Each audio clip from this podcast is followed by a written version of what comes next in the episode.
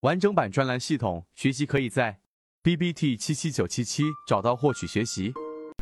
今天我们其中一位核心船员对于一个缠论的概念，然后呢一直绕不出来。那么今天我们就用三分钟给大家去解决一下这个问题。我相信大部分人都会遇到这样的一个概念上的问题，那就是任何级别的走势类型，它都必然是由三段以上的次级别走势类型构成。这样一段话呀，听起来会让人很绕，并且呢，在这个禅中说禅教你炒股一百零八节课的当中，其中它就已经运用到了数学的这样的一个概念，所以让很多人听起来就完全云里雾里，更不用提怎么样去实战了。那么今天我们就帮大家去做一个简单的梳理。其实我们在择期禅论的课程当中，其实已经给大家讲得很清晰了。那么今天给大家梳理，首先。第一个，你要明白这一段话的一个一些核心概念。第一个概念就是我们说，任何走势啊，任何走势类型，它都必然我们说在禅中说禅里面的这样的一个定义，它某一某个已经走完的走势类型当中，如果其中只包含着一个中枢，那么就把它定义为盘整啊，盘整走势，这是第一种走势类型。第二种，在级别当中，在本级别当中。有两个以上的中枢啊，两个以上的中枢，并且这两个中枢是没有重叠的，那么这种同向中枢就可以把它称之为趋势，这也是一种走势。那趋势当中呢，如果同向是向上的，那么就是上涨趋势；向下的就是下跌趋势。所以走势上就分为上涨、盘整和下跌。这个定义啊非常简单，但同样它非常重要。因为只有一个中枢，它就是一个盘整；它有两个以上的中枢，而中枢的方向是同向的啊，向上就是上升趋势，向下就是下跌趋势，并且无论是向上还是向下的两个趋势上，中枢都必然不能有重叠啊。这个定义我讲到这里，我想大家都明白了。好，这是第二点，还要更深入才会进入到实战。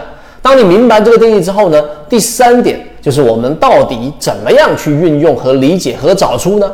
那很简单，我们用实战的例子来说。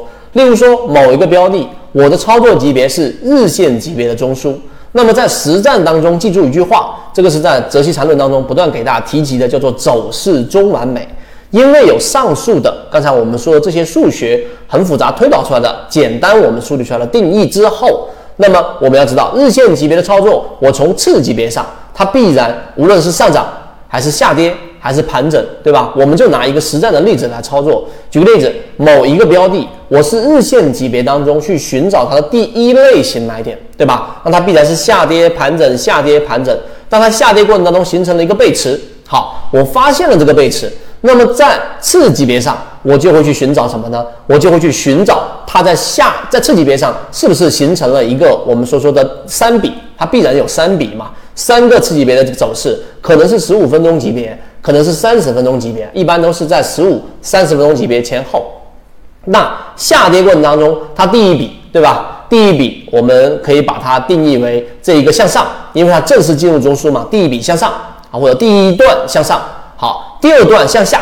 好，到了第二段的时候，这个时候因为本身在本级别上，这里慢一点，本级别上它已经形成了背驰。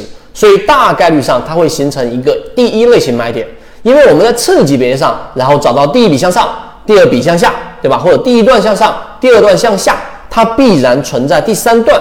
为什么这里面要用到必然呢？因为刚才我们说了一个下跌盘整下跌形成背驰之后，它这里面有几种走势，在本级别的分析啊，它第一种 V 型反转，对吧？V 型反转必然就形成了一个本级别的一个向上的一个趋势，那就有两个以上的中枢了。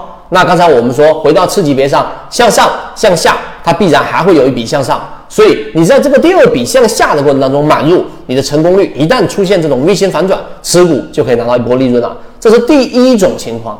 第二种情况，下跌盘整下跌，对吧？由于背驰力度较弱，它形成了一个盘整，而不是反抽的 V 型。那么这种情况之下，它也至少拥有一个中枢吧？明白了吗？它也至少拥有一个中枢，因为刚才的定义，回到前面去听。啊，那个盘整走势，它至少有一个中枢，它就只有一个中枢是盘整。那好，这个时候也同样是向上一笔，向下一笔，你买入，然后同样又向上，结果你发现它并没有走出 V 线反转，还继续在你中枢里面盘整。那这种时候果断离场。好，这是第二点。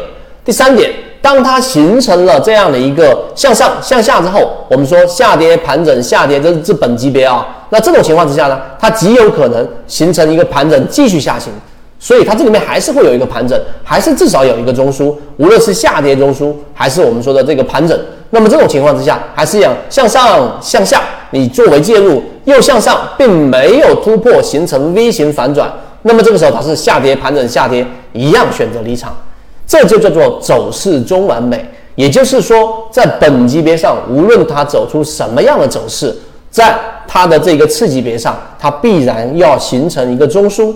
由于它必然要形成一个中枢，所以它必然由三笔构成，由三笔构成，所以在向上向下这一笔的第二笔当中，你作为一个介入，它必然有一个反弹。这个时候，你的位置上是相对安全的，并且你也有时间做反应。这个就是泽西缠论当中的一个核心和一个内核。当你多去实战、多去运用、多在圈子里面去把我们所讲述的这样的一个模型不断的去实践的时候，实际上你就比普通交易者更抢占一个心机。